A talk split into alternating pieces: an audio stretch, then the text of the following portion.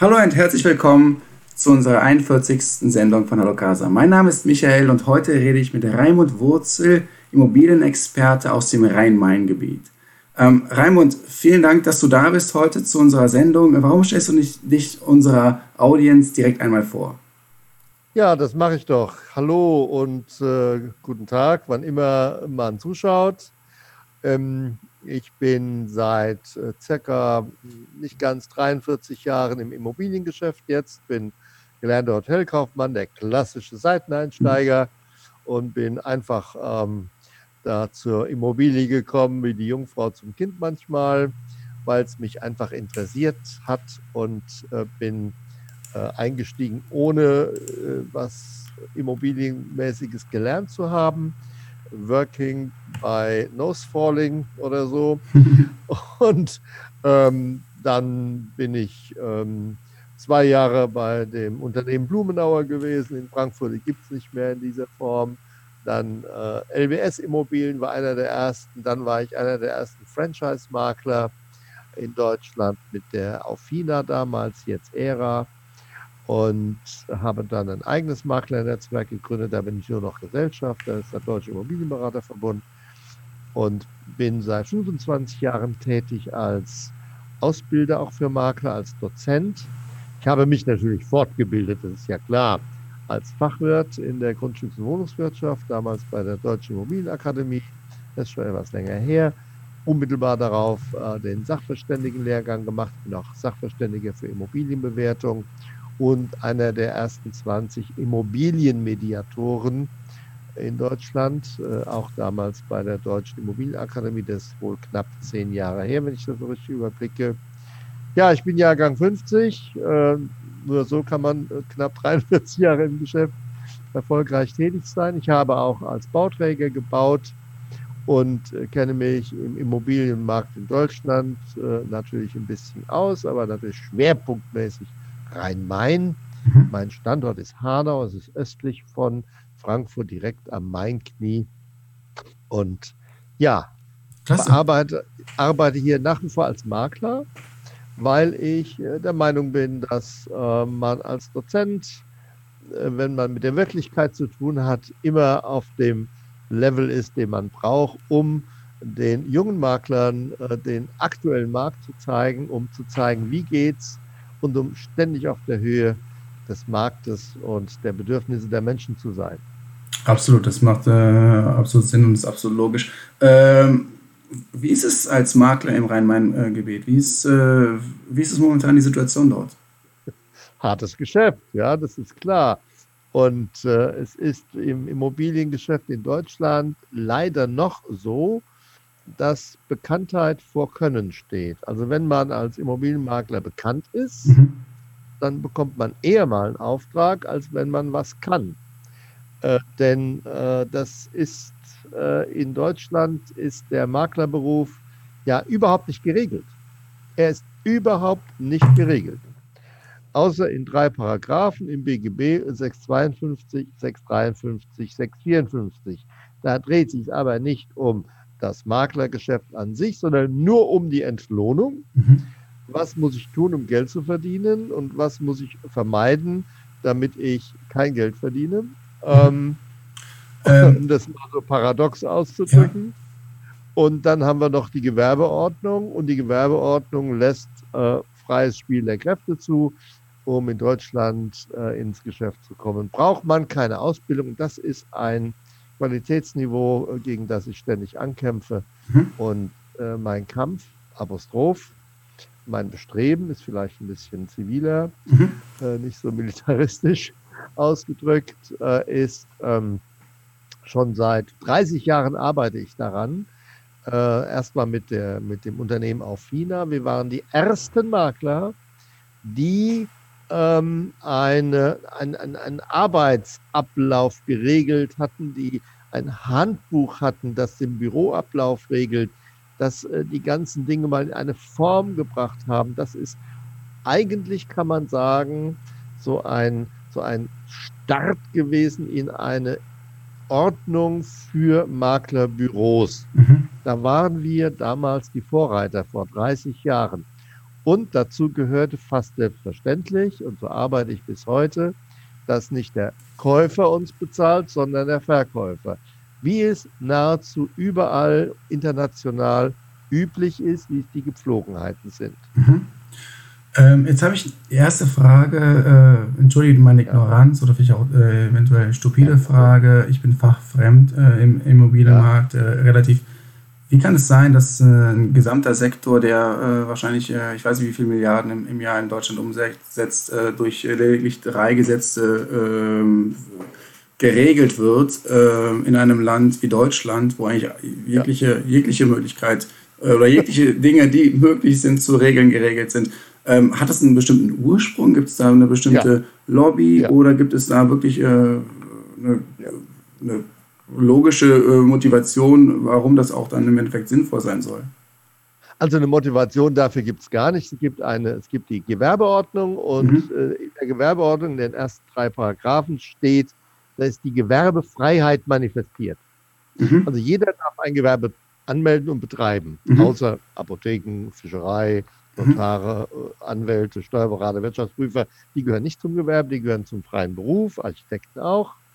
Ähm, beim Sachverständigen fängt es schon an, das ist Gewerbe, der mhm. Makler ist Gewerbe. Und, äh, aber ich darf äh, frei mein Gewerbe gründen. Ich brauche keine qualifizierte Ausbildung, um selbstständig arbeiten zu dürfen. Das ist in Österreich ganz streng geregelt, in den Niederlanden ganz streng geregelt. Ähm, in Frankreich ist es streng geregelt, in Großbritannien, in den USA, Kanada, in Portugal. Also überall, fast überall dort. Die Schweiz ist da eine kleine Ausnahme, aber da gibt es eine große soziale Kontrolle. Die Schweiz ist klein genug, da hat man die Makler im Griff. Und wer da nicht gut ist, wird schnell ausgekickt aus dem Markt oder kriegt sich selbst raus. Mhm. In der Schweiz ist es ja auch, ähm, glaube ich, nicht notwendig, eine Ausbildung zu haben. Mhm. Ähm, und äh, es, es, ist so, dass diese Gewerbefreiheit äh, quasi ein Freibrief ist, das das letzte Refugium äh, für Leute, sich selbstständig zu machen, die sonst nichts können. Ich übertreibe das jetzt ein bisschen, mhm. ich bin auch ketzerisch, mhm. aber ich deutlich sagen. Mhm. Ähm, und die Verbände wollen seit Jahrzehnten schon eine Aus- und Fortbildung. Jetzt hatte man die Chance, über das Wohnungsvermittlungsgesetz, mhm. äh, wo die Vermietungsprovision geregelt wird. Mhm. Da hat man das Ding vor drei Jahren rumgetreten, hat gesagt, jetzt zahlt nicht mehr der Mieter, sondern der Vermieter. Mhm. Endlich. Ein Aufatmen bei den Fachleuten, Angst bei den Semi-Maklern, bei denen, die nichts können, bei denen, die einfach mal so die Provision kassieren, so als Lösegeld. Ja? Also nach dem Motto, äh, wenn du mir Provision versprichst, erst dann kann ich dir ein Angebot machen. Das ist ja keine Arbeitsaufwand, das ist ja völlig abwegig, ist ja mhm. unsinnig. Mhm. Das ist wie, es widerspricht ja jedem natürlichen Gefühl, erst die Leistung, dann das Geld. Nein, erst das Geld, dann die Leistung. Also erst muss ich Geld versprechen, um eine Leistung zu bekommen. Wie absurd ist das denn? Und jetzt war man auf dem besten Wege im Rahmen dieses Gesetzes, weil das einmal das BGB berührt, äh, wobei das nur am Rande äh, des BGB berührt, im reinen Vertragsrecht, das Wohnungsvermittlungsgesetz ist so ausgelegt, dass der Vermieter zahlt, wenn er den Makler beauftragt. Es ist aber auch möglich, dass der Mieter den Makler beauftragt, dann darf die Wohnung aber noch nicht bekannt sein. Da gibt es ein paar Webfehler drin, aber das hat sich mittlerweile eingebürgert, dass der Vermieter sagt, du Makler, mach das Geschäft, ich bezahle dich auch, ich weiß, deine Dienstleistung ist für mich wertvoll und ich kann es sogar steuerlich verwerten als Werbungskosten, als Aufwand. So, mhm. Da haben wir jetzt erstmal einen Einstieg gehabt. Und im Rahmen dieser Beratung, im Rahmen dieser Beratungen kam der Sachkundenachweis hoch. Das stand im Gesetzentwurf. Und das wurde rausgekegelt durch Einwendungen, und ich sage es jetzt, so ist es auch veröffentlicht, der CDU und der IHK, des Deutschen, der Deutschen Industrie- und Handelskammer in Berlin.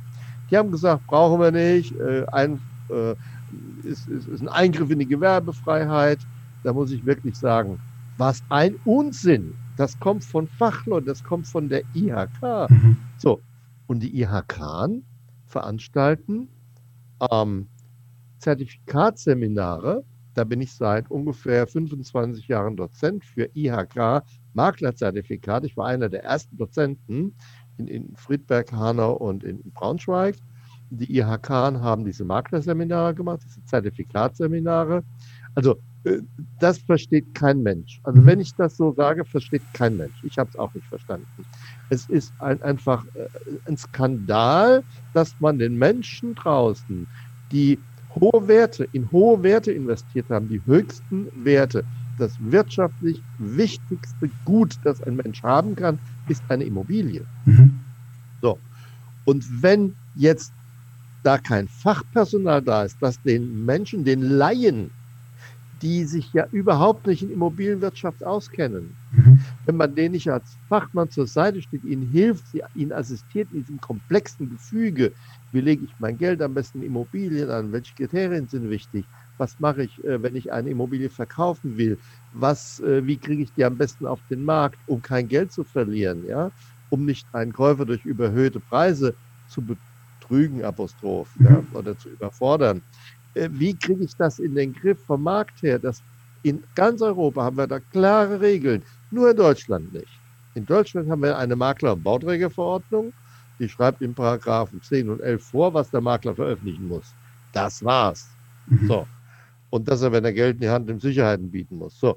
Aber das ist alles Quark. Das ist letzten Endes, hat es mit Qualität in der Beratung für den Kunden, der Laie ist, mit Ausnahme von wenigen, wenigen, wenigen äh, Profis, die äh, Mehrfamilienhäuser haben, Wohn- und Geschäftshäuser, große Gewerbeimmobilien. Aber selbst da gibt es Defizite. Mhm. Selbst da merke ich, wenn ich die Leute berate, was die alles nicht wissen, was der Fachmann wissen muss. Ja, ja. Und da gehört eine Ausbildung jetzt her. Und jetzt haben wir ein neues Gesetz in der Mache, nämlich über die Verteilung der Maklerprovision. Mhm. Man will jetzt analog der Vermieterprovision auch die Maklerprovision neu regeln. Da hat der Markt Druck gemacht, die Verbraucher haben Druck gemacht, wenige Makler haben Druck gemacht, ich gehöre dazu, die also ständig in den sozialen Medien und auch sonst in Vorträgen und bei Veröffentlichungen ständig darauf hinweisen, dass die das sogenannte Bestellerprinzip, also die Provision zu zahlen ist von dem, der den Makler beauftragt. Mhm, natürlich, ja. Und nicht der die Immobilie angeboten bekommt, weil ich habe nur Aufträge von Verkäufern, es gibt keine Käuferaufträge. Ich habe auch nie Mieteraufträge gehabt, immer nur Suchende gehabt. Das ist eine, immer eine fröhliche Illusion, ja, der Makler, die sagen, hey, da ruft jemand an, das ist gleich ein Auftrag. Nein, das ist einfach kein Auftrag, das ist nur ein Gesuch. Mhm. So. Und wir haben Druck gemacht und, und der Markt hat Druck gemacht und Verbraucher haben Druck gemacht, dass das endlich mal geregelt wird. Der IVD hat Druck gemacht, die Verbände haben Druck Wie, gemacht. In, in, welche, jetzt in welche kommt Richtung? endlich ja. Gesetz in, in, in, in die Gänge, das ist jetzt in der Beratung. Und in welche Richtung geht das Gesetz? In welche Richtung geht da noch entsprechend die Verteilung? Also, es heißt, äh, die Verteilung der Maklerprovision. Ähm, da ist schon in der, im Wort Verteilung ist schon äh, der Begriff äh, oder eine, eine Regel äh, im Titel ist schon eine Regel präjudiziert, die sagt, also beide sollen zahlen, was natürlich ein Unsinn ist ähm, es zahlt immer nur einer. Also entweder der Käufer oder der Verkäufer. Wenn beide zahlen, zahlt trotzdem immer nur einer. Aber das ist jetzt mhm. müßig darüber zu ja, philosophieren. Ja. Ähm, es ist so, dass wir in Deutschland einen Flickenteppich haben an ortsüblichen Regeln.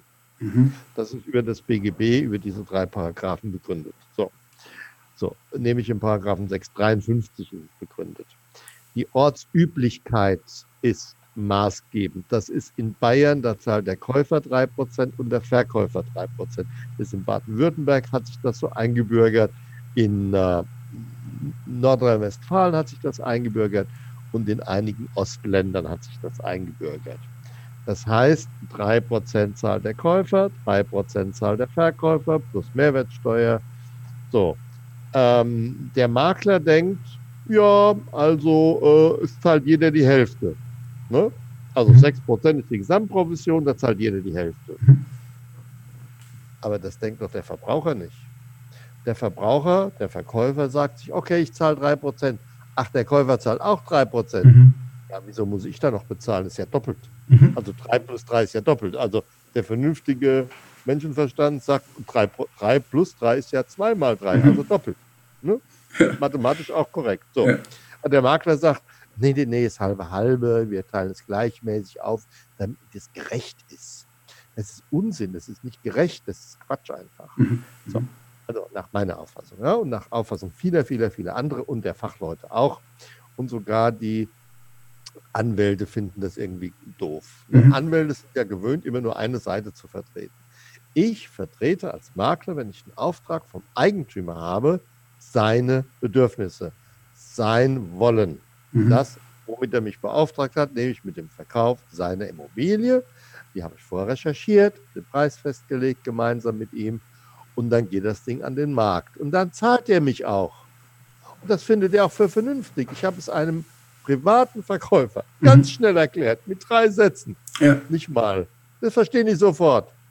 Aber die Makler verstehen es nicht. Also die meisten Makler verstehen es immer noch nicht. Die sind es halt so gewöhnt. Ja. So, also, was soll das neue Gesetz? Ähm, wir haben das ähm, Bestellerprinzip erstmal in der Vermietung, wie schon erwähnt. Ja. Das soll jetzt analog auch für den Verkauf gelten. Der Gesetzentwurf sieht im Groben Folgendes vor. Das wird also noch ein bisschen ausgefeilt jetzt. Nicht? Das ist jetzt in den Bundestag eingebracht worden im Dezember, Mitte Dezember. In der letzten Sitzung stand es dann auf der Tagesordnung. Und ähm, jetzt geht es durch die Gremien, also in die Ausschüsse und dann noch zum Bundesrat, weil es die Länder betrifft, denn die Länder haben die Gewerbeaufsicht. Und dann geht es vom Bundesrat wieder zurück im Bundestag und dann wird es beschlossen, dann wird es der Herr Steinmeier unterschreiben. Der wird ja noch Präsident bleiben. Die Regierung weiß ich nicht, ob die noch dieses Jahr hält. Okay, aber die Fachleute, mit denen ich auch zu tun habe, sagen, die geben es nicht auf, die haben Angst vor Neuwahl. So, also wir gehen mal davon aus, dass wenn alles ordentlich abläuft, die Fristen eingehalten werden können und die Regierung nicht kollabiert, dass wir im Sommer, Herbst, im Sommer, Frühherbst, so August, September, ja, Richtung Oktober spätestens ein neues Maklergesetz haben werden über die Verteilung der Provision. Mhm. So, ähm, aber es gibt auch das Strucksche Gesetz. Äh, der ehemalige Verteidigungsminister Struck, der verstorben ist, viele kennen ihn noch, äh, der Motorradfahrer, äh, hat mal irgendwann gesagt, es kommt kein Gesetz aus dem Bundestag so raus, wie es reingekommen ist. Also wir gehen mal davon aus, dass es da noch geringfügige Veränderungen gibt. Ja? Ähm, der Entwurf sieht Folgendes vor. Der Entwurf sieht Folgendes vor.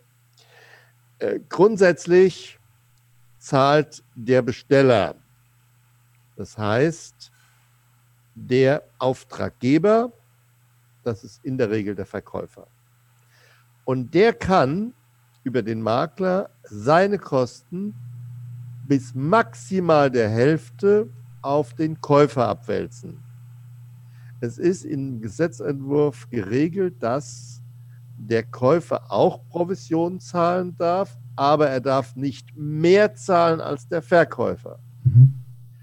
Und bevor der Käufer zahlt, muss der Verkäufer ihm nachgewiesen haben, dass er bezahlt hat und wie viel er bezahlt hat. Mhm. Das dient der Transparenz. Mhm. Ist ein bisschen kompliziert.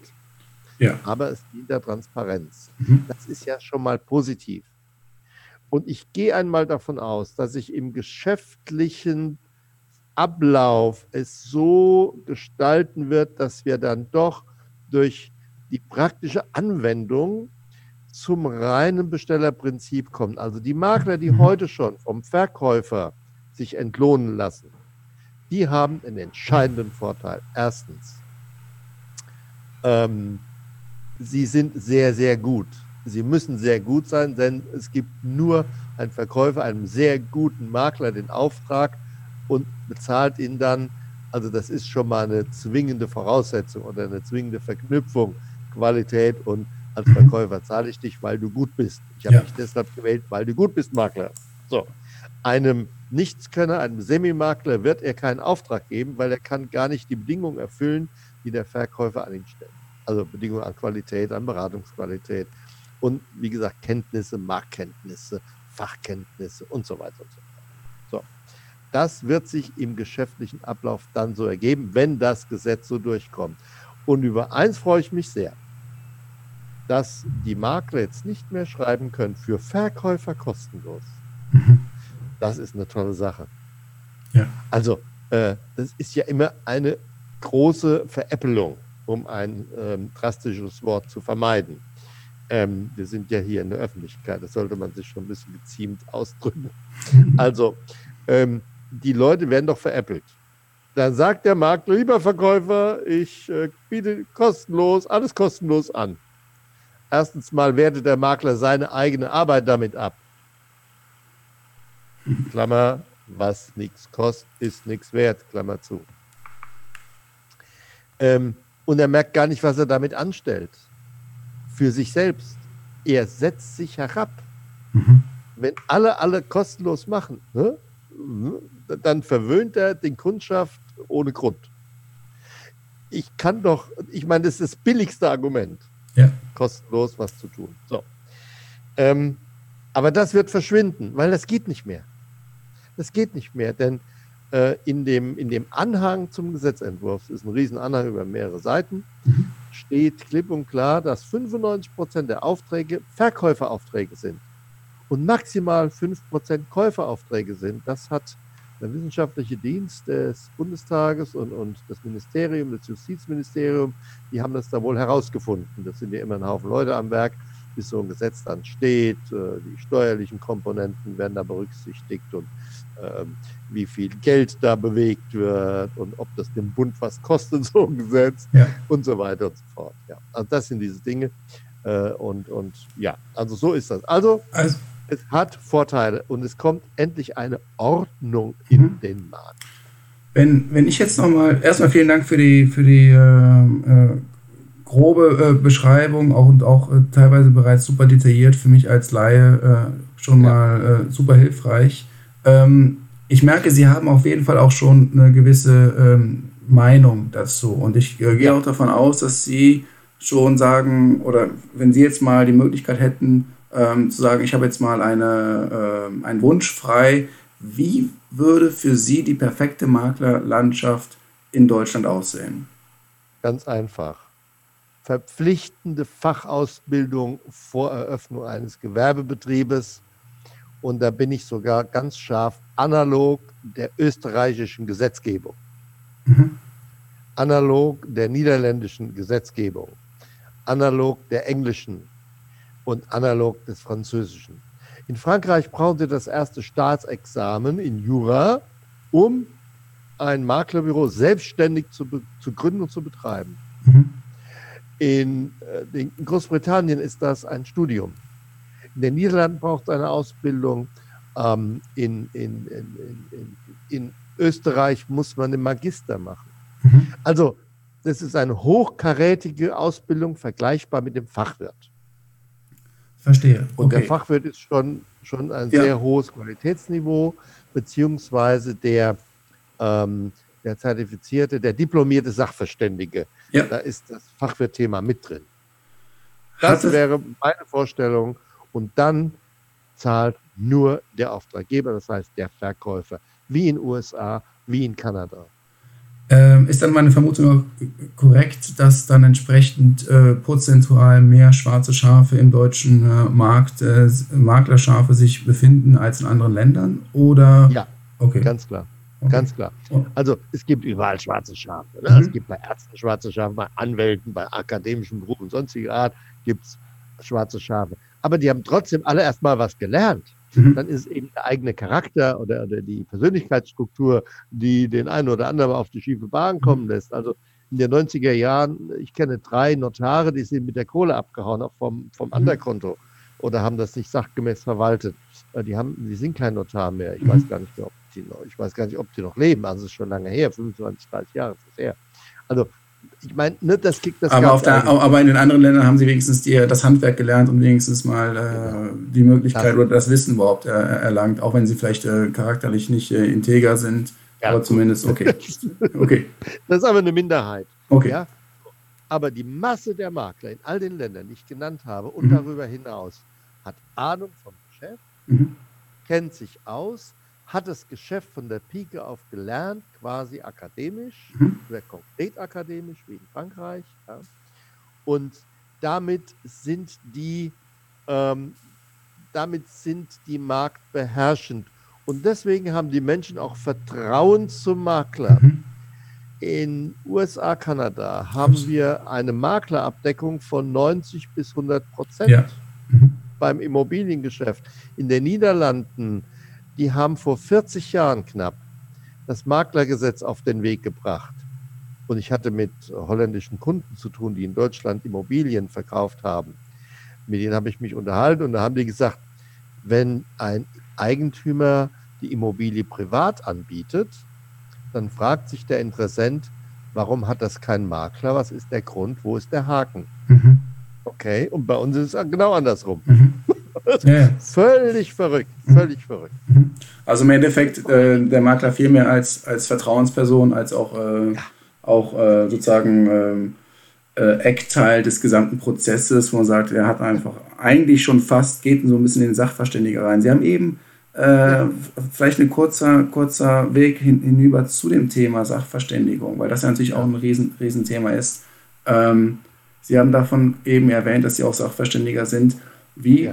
Wie funktioniert es ähm, vor Ort in, in Deutschland? Äh, würden Sie sagen, dass eventuell dann, wenn man jetzt äh, eine relativ unregulierte Makler ähm, hat hier vor Ort, sollte man dann eigentlich immer mit einem Sachverständiger zumindest arbeiten, der dann eventuell nochmal ähm, noch äh, eingreifen kann oder eventuell einfach nochmal so eine, ja, so eine, so eine Möglichkeit ist, äh, den Wert äh, zu, zu ähm, oder ja. die Immobilie zu, zu bewerten und entsprechend da nochmal äh, unterstützt. Ich weiß. Ähm, also es ist folgendes. Ähm, die Sachverständigenkultur in Deutschland ist auch im Wandel. Das waren früher, vor 25, noch vor 20 Jahren, nur Architekten, Bauingenieure. Mhm. Ähm, die konnten super rechnen. Das hat alles gestimmt, arithmetisch. Da hat man den Sachwert gerechnet, den Ertragswert gerechnet, da gibt es so ein paar Sonderverfahren, äh, Vergleichswert, und so weiter und so fort. Das ist mhm. alles okay. Äh, Discounted Cashflow-Verfahren, wie die alle heißen, diese Dinge, die im internationalen Bereich eher äh, äh genommen werden als dieses klassische deutsche Sachwert-Ertragswertverfahren auf den Stichtag heute bezogen, also auf den Bewertungsstichtag mhm. bezogen. So, ähm, das ist schon mal eine tolle Sache. So, aber ähm, meine Erfahrung ist, dass der beste Sachverständige das war einer der ersten Sätze vor etwa 25 Jahren von einem Sachverständigenausbilder, der leider nicht mehr am Leben ist, war Herr Petersen aus Kiel. Äh, Herr Petersen aus Kiel hat gesagt, wer ist der beste Sachverständige? Da haben wir natürlich gerätselt und dann sagt er, der ortskundige Makler. Mhm. Okay, und wenn ich das jetzt kopple, Sachverstand, gelernt, akademisch, mhm. den Rechenprozess nach der neuen Immobilienwertverordnung, nach äh, Sachwertverordnung, äh, Vergleich, äh, Ertragswertverordnung und so weiter und so fort. Wenn ich das alles jetzt nehme, diese fachliche, diese Hardware sozusagen, ja. und dann kommt noch die Software der Markterfahrung des mhm. Maklers dazu, das ist eine Idealkombination. Mhm. Das beherrscht der klassische Sachverständige für Wertermittlung nicht. Mhm. Diese Erfahrung muss ich immer machen. Das heißt, ich rechne einen Sachwert aus beim Einfamilienhaus, beim Zweifamilienhaus noch. Oder einen Ertragswert rechne ich aus bei der Eigentumswohnung. Kann man auch mit Vergleichswert, mit Quadratmeterpreisen arbeiten. Das hakt natürlich immer ein bisschen, weil die Eigentumswohnungen nicht alle im gleichen Zustand sind, nicht alle gleich groß sind, ja. auch zum gleichen Haus nicht. So, also jede Immobilie ist ja unterschiedlich, das wissen wir ja. Und ähm, dann gibt es da noch ähm, ja, so, so diese, diese Ertragswertermittlung bei den großen Wohnungsgeschäftsführern, Discounted Cashflow und so weiter, diese Sonderverfahren. Ja. So, jetzt ähm, komme ich dann auf eine Zahl. Und dann sagt mir mein Gefühl, stimmt oder stimmt nicht. Oder rechne doch lieber nochmal nach. Vielleicht ist da ein Fehler drin. Also diese Übereinstimmung Absolut. der Zahl mit dem mit Gefühl, der Erfahrung, ja. der, mit der Erfahrung und der Immobilie, der ich gegenüberstehe, passt das in den Markt oder passt das nicht? Ja. Das kann aber nur der Makler. Das kann nicht der Sachverständige, der super ausgebildet ist, der super Kenntnisse hat, der gut rechnen kann. Mhm. Notfalls macht es ein Computer, ja. Aber das Einbauen in den Markt, also die Marktanpassung, ja. das kann der nicht. Mhm. Das kann der nicht. Das kann nur der Makler, aber das kann auch nur der Makler, der schon ein paar Jahre Erfahrung hat mhm. und auch in der Regel nur in seinem Beritt. Ich mache auch Bewertungen mal wo außerhalb, aber mhm. da erkundige ich mich immer bei einem Kollegen, bei einem Maklerkollegen, wie ist denn der Markt so? Ja. Wie läuft es denn im Moment? Das ist in Buxtehude anders als in München ja. und, und, und Berlin-Ost anders als in Berlin-West und in, was weiß ich, Frankfurt-Sachsenhausen anders als in Bornheim. So, also das sind diese Dinge, die man aber als Makler weiß. Und so kann ich Bewertungen machen als Sachverständige überall in Deutschland erkundige mich bei Kollegen nach dem Markt, wie läuft es da und kann dann einen Preis festlegen, einen Verkehrswert festlegen, der dann auch der Preis sein könnte, mit einer Abweichung von irgendwie drei bis fünf Prozent. Das ist immer drin, das ja. ist normal, das ist der Toleranzspielraum. Absolut. Das kann ich machen, aber das kann der Sachverständige ja, nicht. Das, das ist, ein Punkt. ist der beste Makler. Der beste Makler, nein. Der beste, der beste Sachverständige, Sachverständige ja. ist Makler ja. und der beste Makler ist auch gleich Sachverständiger. Und dann hat er für den Verbraucher eine genaue Zahl. Der Verbraucher profitiert von dieser neuen Provisionsregelung. Mhm. Deshalb, weil die Makler müssen sehr gut sein, um den Auftrag zu bekommen. Natürlich. müssen alle diese Kriterien haben, um den Auftrag zu bekommen. Und das wird allein schon die Umstellung der Provision und dieses neue Gesetz wird dazu beitragen, das Maklergeschäft zu regulieren, ohne dass ich jetzt sagen wir mal, dirigistisch eingreifen muss im Sinne von, du musst vorher eine Ausbildung machen. Mhm. Dass das dazugehört, dass das eine politische Aufgabe ist, das ist klar und ich bin auch ein bisschen Politiker, äh, also mehr kommunal, aber ich bin auch mhm. äh, ähm, im Bundesfachausschuss äh, ähm, tätig, der FDP. Und wir unterhalten uns auch über diese Fragen, über andere natürlich auch. Ja. Da versuche ich ein bisschen das äh, hineinzubringen. Da bin ich so der Einzige, der das dort hineinbringt. Ich habe natürlich auch Kollegen, die aus der Branche kommen, die im Ausschuss sind, die sagen, ja, Wurzel hat recht. Das sollten wir so regeln. Ob das dann, gut, wir sind Opposition im Bundestag im Moment noch, ja, ob das dann so durchkommt, wissen wir nicht und ob unsere Anregungen da Raum greifen, wissen wir auch nicht. Die Mehrheit entscheidet, das ist halt SPD und CDU. Ja, aber es ist ja so oder so, äh, mit oder ohne Partei, es ist ja ein logischer Ansatz zu sagen, der äh, Markt wird, ja. Es ja, wird es ja regulieren, sobald eben der, äh, der Verkäufer bezahlen muss. Der Makler ist einfach incentiviert zu sagen, ich muss einen guten Preis bekommen, da, dadurch muss ich eigentlich auch gut sein, weil ich genau weiß, was, äh, wie, wie der Preis der Immobilie ist. Also ich muss die Immobilie gut, sozusagen gut bewerten, um dann im Endeffekt natürlich auch die Immobilie loszubekommen. Und, äh, und äh, das ist natürlich eigentlich, also aus meiner, aus meiner Meinung, aus meiner Sicht relativ logisch.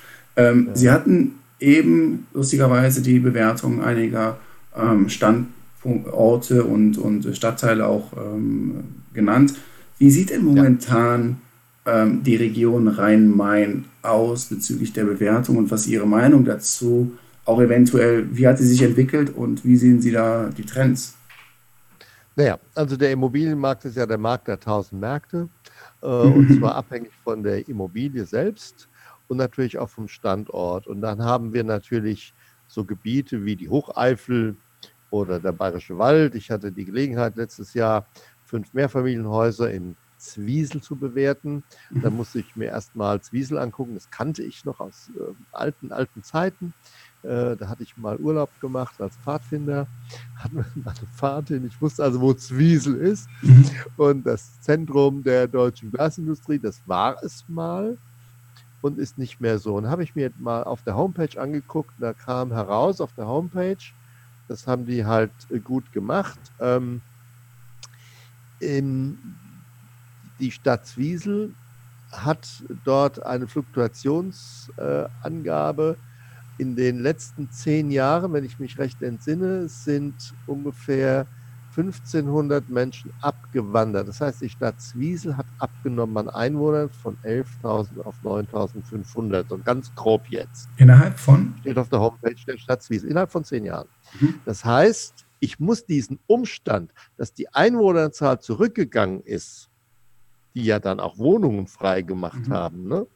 das sind ungefähr 750 Haushalte. Ungefähr. Mhm.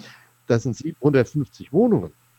Gut, da gibt es Scheidung und ne, das mhm. rettet sich dann. Aber das muss ich ja einbeziehen in meine Betrachtung der Bewertung der Immobilie. Mhm.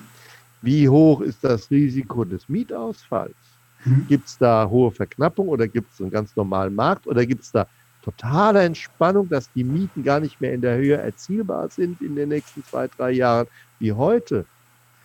Das sieht in München wieder ganz anders aus und das ist so weit auch nicht weg. Mhm. So, also das muss man sehen. Jetzt, wie sieht es in Rhein-Main aus? Wir haben im Westen Wiesbaden, wir haben im Zentrum Frankfurt, Offenbach und wir haben im Osten Hanau. Das sind die vier Pfeile. Ein bisschen weit ab ist dann Gießen und Darmstadt. Ein kleiner Hotspot ist noch Limburg, äh, Montabaur. Das liegt ja an der ICE-Strecke nach Köln. Also auch nur halbe Stunde mit dem ICE vom Hauptbahnhof Frankfurt entfernt, so ganz grob. So, diese Gebiete werden praktisch vom Wachstum Frankfurts gefüttert, mhm. profitieren davon. Der Westen ein bisschen stärker als der Osten. Das finden wir ganz gut hier. Wir werden ein bisschen unterschätzt. Äh, ich hoffe, ich kann ein bisschen was in Bewegung bringen mit diesem mhm. Podcast, dass Absolut. die Leute aufmerksam werden auf den Markt Hanau und Wetteraukreis Süd äh, und Main-Kinzig-Kreis West. Ähm, da haben wir noch einen gesunden Markt, ein gesundes Wachstum und ein gesundes Preis-Leistungs-Verhältnis im Sinne von Kapitalanlagen. Äh, die Faktoren sind teilweise unter 20, deutlich unter 20, im Gewerbe sowieso. Ähm, Faktor 20 heißt 20-fache Jahresmiete, 15, 18-fache Jahresmiete. Also in diese Richtung geht es aber nicht über 20 hinaus. Das sind vielleicht Ausnahmen bei einer Eigentumswohnung oder so, aber das ist nicht der allgemeine Trend. Aber es ist angestiegen, das heißt, die Renditen haben sich etwas verringert auf dem Markt.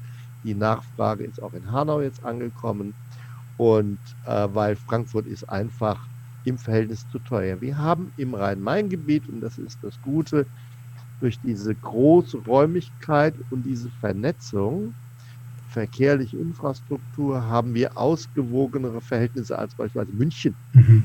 Mhm. oder Hamburg, aber da auch mhm. nur zwei, drei Stadtteile oder Berlin, auch da nur Berlin Mitte, äh, nicht die Ränder.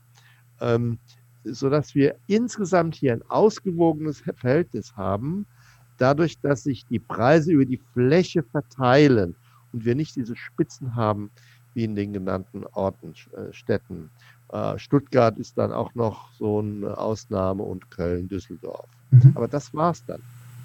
Das war's dann. Vielleicht gibt es da noch diese B-Städte, die noch top sind, wie Heidelberg, mhm. Freiburg, Tübingen, die Universitätsstädte, die großen, mittleren Städte.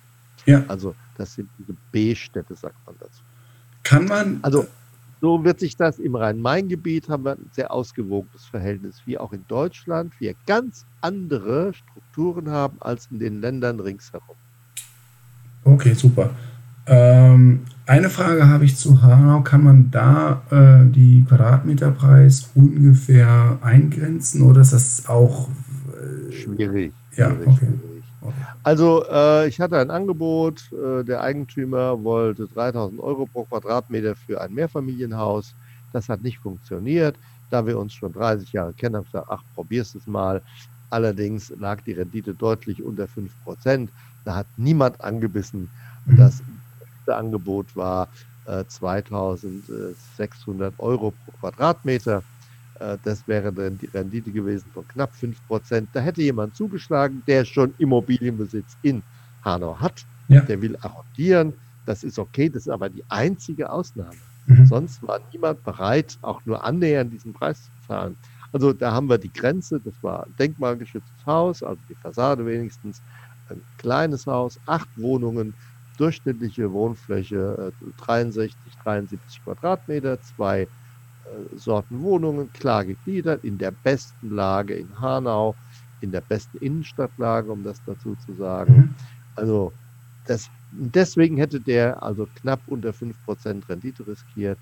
Das hätte sich auch gelohnt. Die Mieten waren schon ziemlich stramm bei 8,50 mhm. Euro bis 9 für eine gebrauchte Immobilie. Beim Neubau geht es Richtung 11, 12 Euro und dann ist aber auch schon Schluss in Hanau. Mhm. Aber das sind angemessene Mieten, die können auch mittlere Verdiener noch bezahlen. Insofern haben wir in Hanau noch ein bisschen heile Welt. Ja.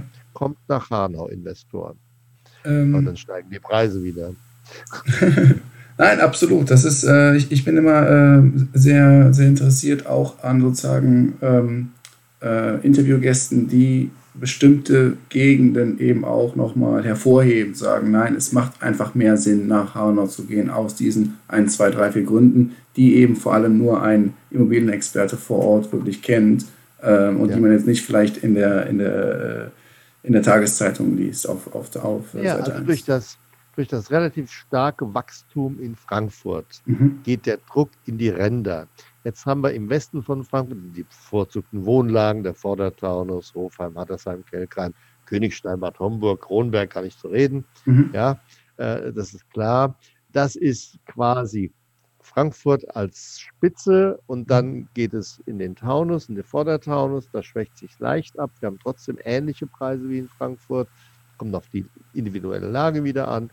Und dann geht es Richtung Westen, Richtung Wiesbaden. Wiesbaden ist noch relativ hoch, aber nicht so teuer wie Mainz beispielsweise, obwohl beides Landeshauptstädte sind. Aber Wiesbaden hat eine andere Struktur. Das ist ein bisschen günstiger dort. Und nach Hanau hin wird sich der Druck verstärken. Das heißt, wer hier investiert, wird an diesem Wachstumsprozess, an diesem Wertentwicklungsprozess, mhm. steht ungern von Wertsteigerung, mhm. an diesem Wertentwicklungsprozess teilhaben können. Das heißt, er investiert in, im Osten in stabile Werte. Ja. Äh, und das, das, ist, das sind dann die Randgemeinden wie Bruchköbel, Nidderau, äh, Langenselbold. Das geht bis Richtung Gelnhausen und dann im Osten geht es schon ins Bayerische hinein, Karl, Alzenau, Großkotzenburg. Das sind diese Gemeinden am Rand.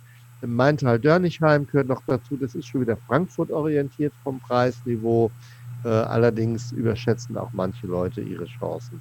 Ja. Also das ist äh, sehr durchwachsen. Mainzer Bischofsheim, der teuerste Ort ist Hochstadt, diese Apfelweingemeinde äh, mit dem schönen historischen Altstadtkern.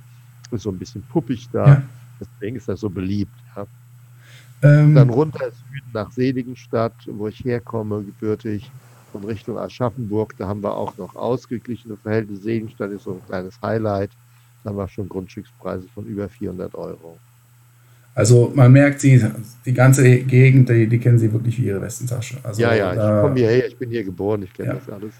Ähm, bezüglich Wertent äh, Wertentwicklung. Ähm, Wertentwicklung mit Stichpunkt ähm, ähm na, Interest Rate, äh, Zinsen, genau.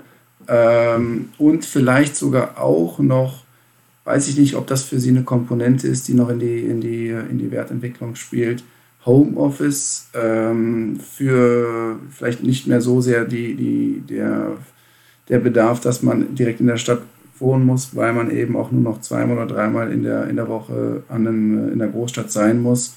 Ähm, ja. Wie sind da Ihre Meinungen zu? Wie sehen Sie da momentan die Entwicklung? Weil wir ja wirklich eine sehr, sehr starke Wertentwicklung gehabt haben jetzt. Ähm, es gibt auch Leute, die sagen, der Immobilienmarkt ist teilweise leergefegt, es gibt nichts, jeder hält gerade an seinem Immobilien ja. fest.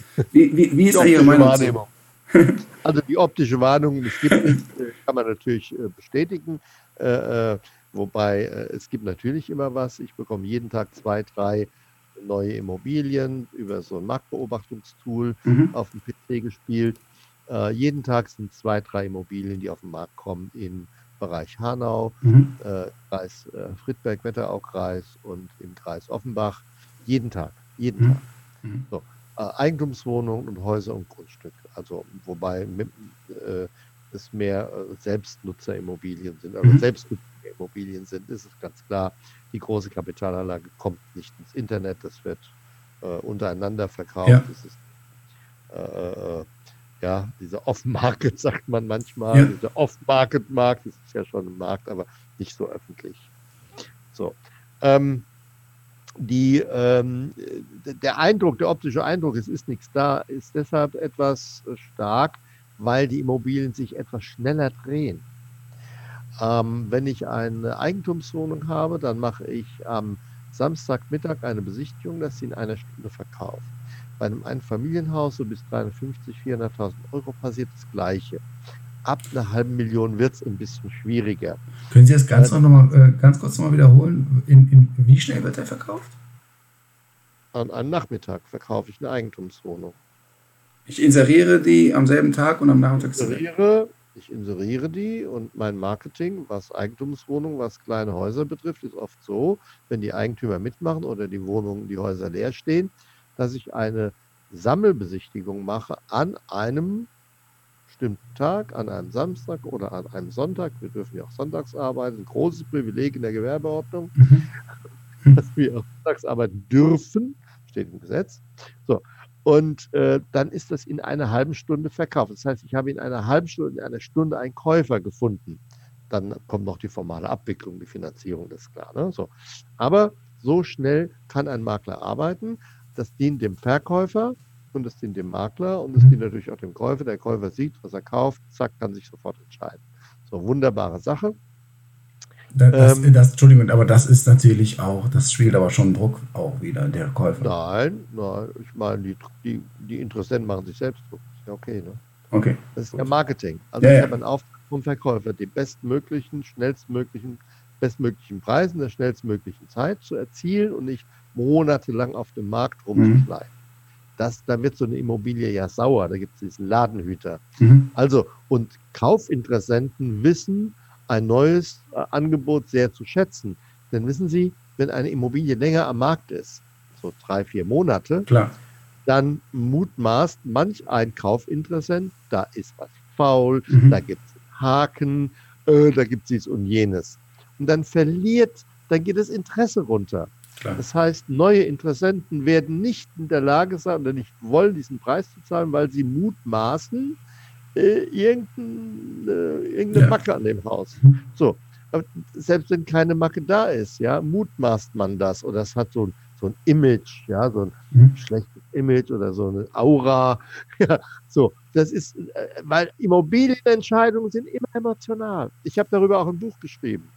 Privatimmobilien verkaufen im Springer Verlag. Habe ich ganz vergessen am Anfang zu sagen, dass ich Autor Ja, das bin. müssen Sie doch erwähnen. Ich bitte Sie. ja, mein Gott. Ja. Aber jetzt zum Schluss, äh, wenn wir uns äh, zum Schluss bewegen, vielleicht noch mal ein kleiner Gag. Also ich habe ein Buch geschrieben, ähm, Privatimmobilien verkaufen, erschienen im Springer Verlag Wiesbaden, also in diesem großen Fachbuchverlag, in dem größten, glaube ich, in Deutschland oder sogar weltweit, ein Riesenkonzern. Und da bin ich auch sehr stolz darauf. Da wurde ich auch gleich akzeptiert. Ähm, da steckt natürlich viel Fachinfo drin. Äh, das ist ein sogenanntes erzählendes Sachbuch. Das heißt, ich schildere dort äh, die klassischen Umstände von Immobilienverkauf, wie man was macht und schildere auch konkrete Fälle dazu, äh, die ich selbst erlebt habe mhm. äh, in Deutschland, beziehungsweise hier bei mir um die Ecke. Und äh, da, ähm, und ich habe in dieser, in, in, nicht beim Schreiben, sondern schon lange vorher festgestellt, dass eine Entscheidung, eine Immobilie zu kaufen, immer emotional ist am Ende. Mhm. Selbst der Kapitalanleger entscheidet emotional. Der eine findet 8% gut und der andere findet 4% gut. Das ist eine emotionale Entscheidung. Das hat mit Ratio mal gar nichts zu tun. Das wird oftmals übersehen. Das ist sehr gut, ja versuche, ich versuche also die Emotion so positiv zu gestalten, dass der, der Kaufinteressent sagt, wow, eine tolle Immobilie, schön neu, wie, das sind noch andere? Nee, ich kaufe die. So, manchmal kommen dabei sogar geringfügig höhere Preise, also es ist nicht äh, ja. Prozent, Riesenprozente, sondern vielleicht 2000, 5000 Euro mehr oder so. Also hält sich alles im Rahmen von wenigen ja. Ausnahmen. Das ist, das ist sehr interessant, weil wir äh, eines unserer Interviews mit einer Person aus äh, Argentinien gemacht haben und äh, ja. die hat genau dasselbe gesagt. Die hat genau gesagt, dass es halt auch, auch ein Haus natürlich eine Seele hat und, äh, und entsprechend ja. sozusagen man in dem ganzen Prozess natürlich mit Emotionen dran gehen muss. Also der, der, der Verkäufer, der es gekauft hat, hat es mal, der es verkauft, genau. hat es mal gekauft aus dem gleichen Beweggrund, wie ein zukünftiger Käufer es kaufen würde. Also die gleiche Persönlichkeitsstruktur. Ja und die gleichen familiären Verhältnisse oder sie sollen es noch werden. Also das ist interessant, ja. und dann äh, wollen eine Familie gründen, dann kaufen sie das gleiche Haus wie die Leute davor, die es jetzt verkaufen. Also das muss der Makler, das muss der Makler neben all seinen Fähigkeiten und Fertigkeiten, eine Immobilie zu bewerten, das muss er in den Griff kriegen. Mhm. Das heißt, er muss dieser Immobilie ein Marketingkonzept aufdrücken, ein Image verpassen, und zwar Mhm. jeder Immobilie individuell. Mhm. Natürlich gibt es da Kategorien, das ist klar. Und das ist die Kunst am Ende. Mhm. Nach allen Fach- und Sachkenntnissen, nach aller Bewertung, ist das die Kunst am Ende, den Preis zu formen durch sein Marketing. Der braucht Mhm. also nicht nur Fachkenntnisse, Quadratmeter, Kubikmeter, Baugesetzbuch, Landesbauordnung, Grundbuch äh, hin und her, sondern er braucht auch ein Gefühl für die Immobilie. Und das macht diesen Beruf so super anspruchsvoll. Mhm. Das ist meines Erachtens der anspruchsvollste Beruf, der Umgang mit Immobilien. Mhm. Das ist ja, geht, auch, ge- geht auch ein bisschen in dieses, äh, wenn man den englischen Wort Storytelling äh, benutzen darf. Auch. Das, das ist Ja, ja, Storytelling. Das, das ist ja eigentlich auch in einer gewissen Weise, aber Storytelling ist dann eher ein bisschen oberflächlich, wenn man eben, während man eigentlich sagt, nein, man, muss wirklich das auch ähm, in, einer, in einer gewissen Weise sehr seriös angehen, das gesamte Thema. Also das ist mein, in meinem Buch mache ich ein bisschen Storytelling, um das, sagen wir mal, von diesem akademischen Sockel runterzuholen Ja, in eine bra- verbraucherfreundliche Darstellung. Auch die Schreibe ist freundlich, äh, ein bisschen humorvoll, manchmal auch ironisch. Aber da werden immer konkrete Fälle geschildert und damit die Leute sich da spiegeln können, weil die Verkaufsgründe sind immer dieselben, Nuancen unterschiedlich von den Ursachen her, aber letzten Endes sind es immer dieselben. Das habe ich kategorisiert und habe Beispiele gebracht. Okay, also wie gesagt, so lässt sich eine Immobilie gut verkaufen, aber es geht nur bis zu einer gewissen Preisgrenze ja, ab einer halben Million hier in dem südlichen, östlichen Bereich von Hanau ist das eher äh, so eine Grenze, wo dann seltener die Kundschaft anbeißt, Mhm. während es in Frankfurt ja schon bei einer Eigentumswohnung, bei einer halben Million Vier-Zimmer-Wohnung irgendwo im Europaviertel mhm. stattfindet. Da kann man auch mit dieser Art der Sammelbesichtigung gut verkaufen. Das machen die Bauträger ja auch. Das ist ein ganz normales Prozedere. Manche Makler sagen, oh nee, das sind wir zu fein dafür, das wollen wir nicht. Nein, man ist sich nicht zu fein dafür. Die Verbraucher tolerieren es, sie müssen es halt nur wissen Mhm. vorher. Und deswegen sage ich das vorher am Telefon und wähle auch die Verbraucher aus, das heißt die Kunden aus. Und die Kunden sagen von sich aus selbst, ja, passt oder passt nicht schon am Telefon.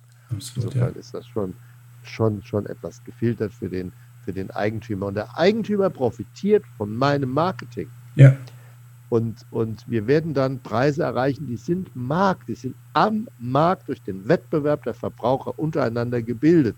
Das ist ganz normales Geschäft. Stichwort äh, Preisentwicklung. Wie sehen Sie das? Wie sehen Sie da die, die, nächsten, äh, die nächsten Jahre oder äh, überhaupt die Preisentwicklung? Es ist ein komplexes Ding. Äh, es ist deshalb ein komplexes Ding, weil wir haben es im Moment noch mit Niedrigzinsen zu tun, zwischen 0,5 und 1,5 Prozent äh, auf der Sollseite und mit Minuszinsen zu tun. Ähm, wenn ich Geld anlege, ab was weiß ich, wie viel hunderttausend oder Millionen, das geht, also die Banken drohen ja schon an ab 100.000, wollen sie Kohle haben fürs Lagern von Geld Mhm. also fürs Regal, wo die Scheine liegen. Okay, also ähm, das ist ein Faktor. Der zweite Faktor ist natürlich das Wirtschaftswachstum und das äh, neigt sich so ein bisschen nicht dem Ende zu, aber es hat sich leicht abgeschwächt, wenn man den ähm, statistischen Zahlen glauben darf und den darf man glauben. Ähm, nun gibt es dann eine sich selbst erfüllende Prophezeiung, das ist Mhm. wo dem, der Schilderung von Situationen halt inne, dass die Leute sagen, oh ja, die Konjunktur schwächt sich ab, hm, ich warte lieber, bis die Preise sinken, dadurch, äh, Genau. Ja. dadurch stagniert die Nachfrage wieder ein bisschen, ja, und dann wird es die selbsterfüllende Prophezeiung, dann kriegt man nicht mehr die Höchstpreise. Also ich will mal so sagen, wenn die Auftriebskräfte schwächer werden, das heißt die Nettolohnzuwächse nicht mehr so vorhanden sind, wie sie im Moment noch vorhanden sind, das wird sich in den nächsten zwei, drei Jahren anders entwickeln. Das Thema industrielle Umstrukturierung, gerade im Automobilbereich, diese äh, ständige Hin und Her, USA, China, Brexit, dieses ganze politische Thema, das sind alles kleine, kleine Einflussfaktoren, die eine gewisse Situation bei dem einen oder anderen Verbraucher hervorrufen, der sich sagt, hm, ich weiß nicht, ob ich im Automotive, ob ich meinen Job noch behalte. Bei uns um die Ecke ist Babenhausen, das ist eine kleine Stadt zwischen Aschaffenburg und Darmstadt. Dort hat Conti jetzt 1700 Leuten gesagt, wir brauchen euch nicht mehr von 2500. Mhm. So, 800 bleiben da noch. Im Bayerischen Wald in einem Standort, ich habe jetzt den Namen vergessen, schließt Conti ein komplettes Werk. Ja, in der Nähe von Zwiesel. Mhm. So, in der Nähe von Grafenau, Zwiesel, da sitzen die oder im Pfälzerwald, wie das da heißt. Also, wie gesagt, äh, da gibt es jetzt schon so ein paar Auguren, die da, wo sie sehen, ah, da bröckelt Ein lieber Kollege aus Ingolstadt sagt, die Preise der Mieten und die Kaufpreise der Immobilien sind in Ingolstadt rückläufig. Ingolstadt, Audi City. Mhm. Okay, also da hinterlässt dieses Thema Automobil und Umstrukturierung, Elektro und dieser ganze Dieselkram hinterlässt da schon Spuren. Und es wird weitergehen. Die mhm. Auftriebskräfte, wenn die fehlen. Ich will es mal so mit der Physik äh, ein bisschen vergleichen. Also ein Flugzeug fliegt ja nur, wenn die Auftriebskräfte stimmen. Das heißt, wenn der Sog nach oben stimmt äh, und, und, und genügend Geschwindigkeit gemacht wird und damit der Flieger steigt. Mhm. Und je höher er steigt, umso dünner wird die Luftschicht. Und irgendwann die, lassen die Auftriebskräfte nach. Und dann kommt der Flieger in eine geradeausflughaltung und dann vielleicht sogar ins Trudeln. Äh, Piloten sagen dazu ins Stall, also in den Strömungsabriss. Und dann. Es sei denn, man, es sei denn, man druckt ein bisschen mehr Geld, ja? Es sei denn, man legt Tempo zu und druckt ein bisschen Geld. Und, aber das funktioniert leider nicht ganz immer so. Im Moment funktioniert es gar nicht. Wir haben keine Auftriebskräfte, wir haben keine Inflation. Wir haben keine Inflation. Das heißt auf der anderen Seite wieder, die Leute haben wieder mehr flüssiges Geld. Sie müssen nicht mehr so viel ausgeben für, ähm, für ähm, Nahrungsmittel, Auto, mhm.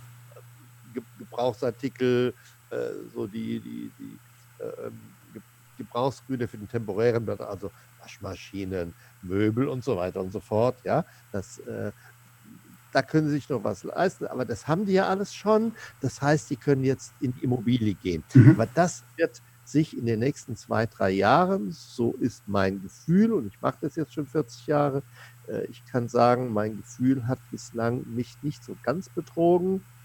Ähm, kann es zu einer Abschwächung der Geschwindigkeit kommen der, mhm. in der Marktentwicklung. Also wir sind jetzt sehr steil gestiegen. In den letzten drei Jahren hat die Geschwindigkeit zugenommen, die Beschleunigungsrate hat, hat zugenommen. Und wir werden jetzt in den Strömungsabriss kommen. Das ist einfach so. Wir dürfen die physikalischen Gesetze nicht außer Acht lassen. Die wirken auch im Finanzmarkt. Mhm. Es geht nicht immer nur nach oben. Es kann nicht immer nur nach oben gehen. Das ist ein Gesetz ist eine Gesetzmäßigkeit. Und es wird da in den Geradeausflug gehen. Und äh, wenn der Bedarf an Stückzahl Wohnungen gedeckt ist, im höchsten Preisbereich ist der Bedarf schon gedeckt. Jetzt geht es in den mittleren Preisbereich, da wird der Bedarf noch gedeckt. Und dann wird sich das, sagen wir mal, wieder ausbalancieren. Was ja eventuell dann wahrscheinlich auch wirklich dann einen äh, positiven Effekt auf eben Randgebiete ja. wie Hanau äh, ja. haben ja. dürfte.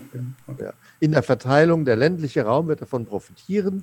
Da die Politik jetzt noch dazu, da unterhalten wir uns auch im Bundesfachausschuss immer wieder drüber, wie können wir den ländlichen Raum stärken, hm. um diese, diese, diese, diese, diese Spitzenbildung zu entzerren. Ja das dient ja letzten Endes allen, wenn das entzerrt wird. Da profitiert der ländliche Raum, der immer ein bisschen vernachlässigt ist. Es gibt sogar jetzt Bestrebungen, stillgelegte Eisenbahntrassen wiederzubeleben. In mhm. Unterfranken gibt es Bestrebungen, eine alte Bahnlinie wiederzubeleben. Äh, es gibt auch in Hessen, denkt man darüber nach. Äh, und äh, Stilllege, äh, Stilllegepläne hat man auf Eis gelegt, schon vor Jahren. Also man wird hier im ÖPNV was tun. Der Umweltdruck ist da. Das heißt, wir müssen im ÖPNV, im öffentlichen Personennahverkehr was tun. Das wird, äh, davon werden die ländlichen Bereiche profitieren. Das wird zu einer Entzerrung führen äh, in, der, in, der, in der Struktur. Und damit haben wir wieder eine ausgleichende Funktion. Ja. Ja, ich hatte deswegen auch eben Homeoffice erwähnt, weil eben für mich ja. natürlich die ganze die gesamte Digitalisierung eigentlich äh, ja. natürlich nochmal einen Rieseneffekt haben könnte, wenn man sagen Aber würde, okay. nicht, nicht entscheidend. Ist nicht entscheidend, ist ein kleiner Nebeneffekt, mhm. dass das Homeoffice dazu führt, dass wieder weniger Leute nach Frankfurt fahren. Aber wissen Sie, Frankfurt hat ungefähr 450.000 Pendler. Mhm. 450.000 Menschen oder sogar mehr, die täglich nach Frankfurt reinfahren, mhm. außer sonntags. Mhm. Und samstags ja auch nicht. Ähm, kurzes, ja? Ja. Ja, ja. Äh, kurzer Themenwechsel noch als, als letztes ja. würde ich noch gerne anschneiden, weil Sie noch auch noch auch Net Netzwerkexperte sind. Ja. Und äh, Netzwerken. Maklernetz.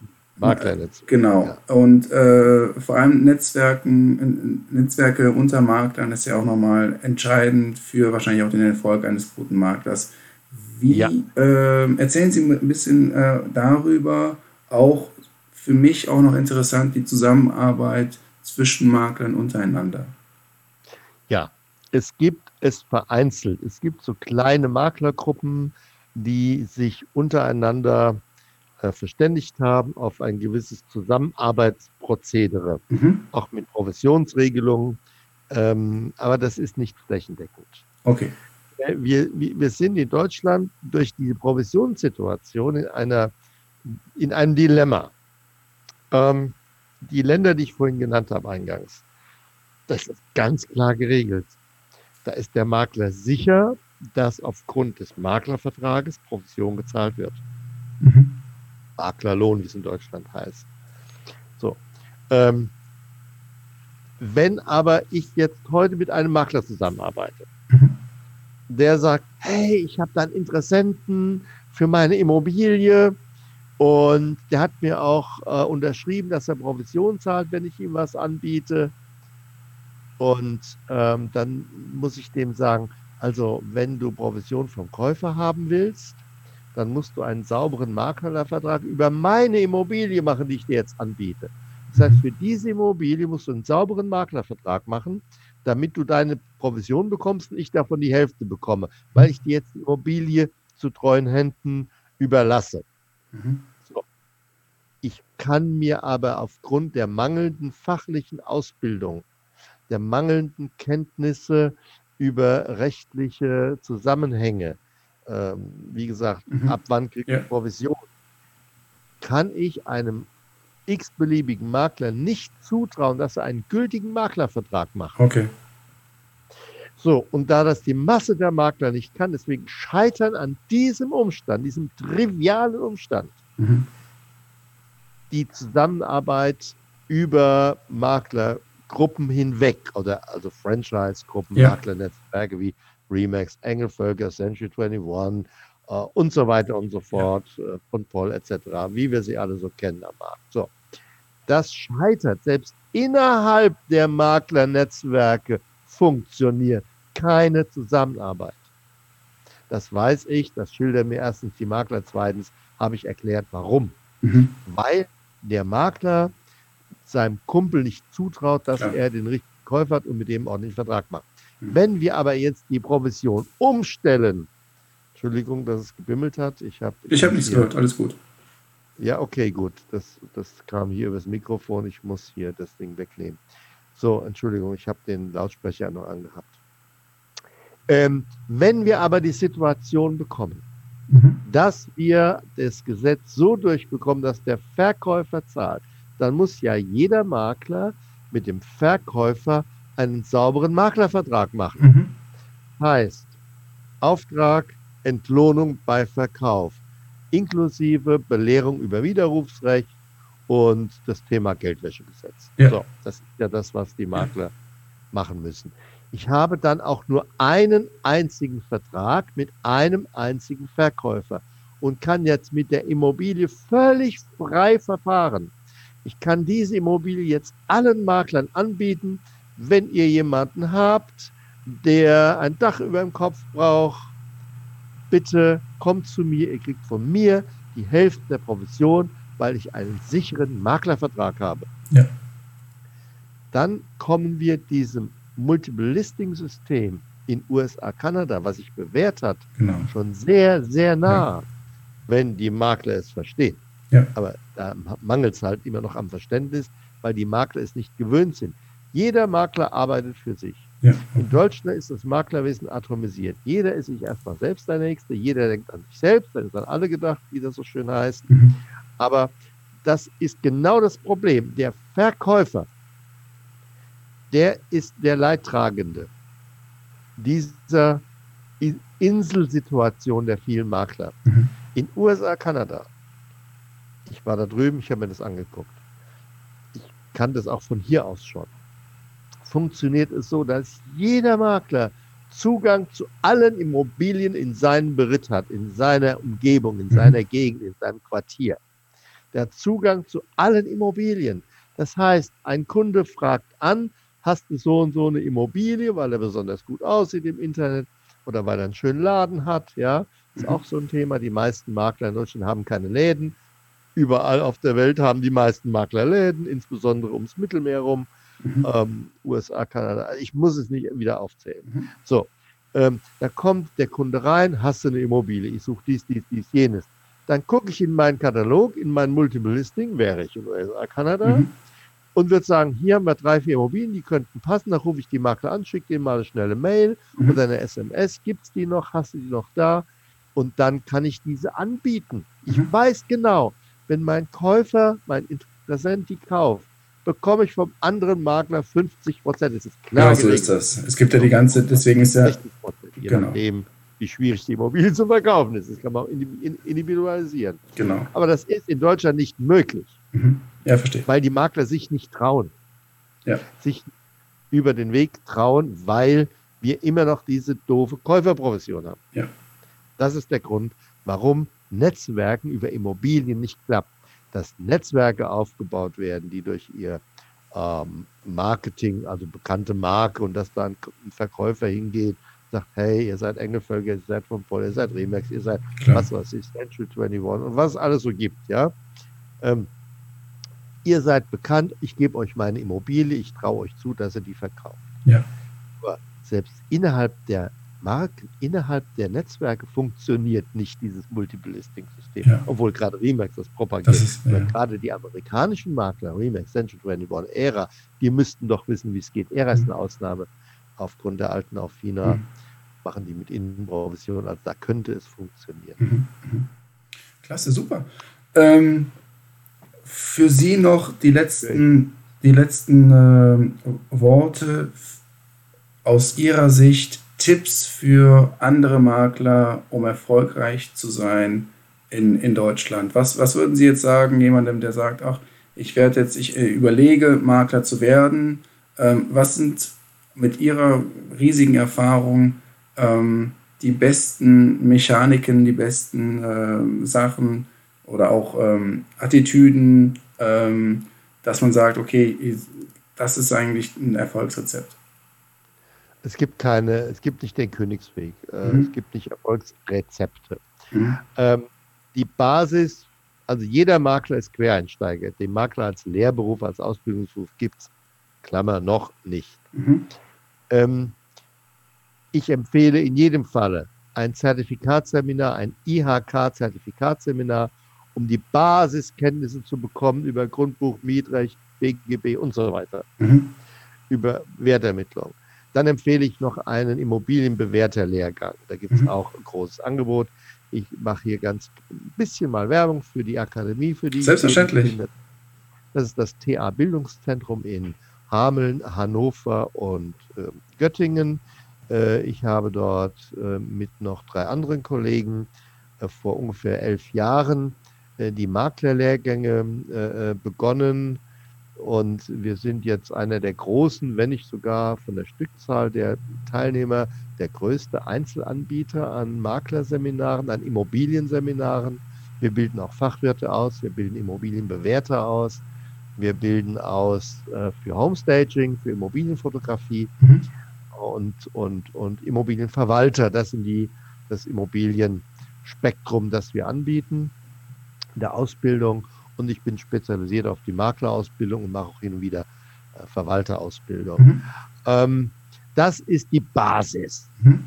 So, also das Zertifikatsseminar IHK, das ist von den IHK ein zertifiziertes Seminar mit einem großen Spektrum, das sind elf, zwölf Tage. Das ist jeden Tag zehn Stunden so richtig, ich sag's mal so salopp, Druckbetankung. Ja. Äh, das Lernen geht danach los, aber erstmal die Klar. Kenntnis für die Zusammenhänge, das ist erstmal ja. wichtig für Leute. Ja, Und dann, wer sich zutraut, wer schon ein bisschen, wer schon mal selbstständig war, der weiß, wie es geht, sich selbstständig zu machen, sich seine Dienstleistungen zurechtzubauen, mhm. was er alles tun muss, um an die Immobilie zu kommen, welches Marketing er einsetzen muss und so weiter und so fort. Da gibt es sehr erfolgreiche Leute. Äh, die wenigsten machen das. Viele gehen zu größeren Netzwerken oder zu Unternehmungen, die ja. schon vor Ort sind. Und das ist ein ganz guter Einstieg.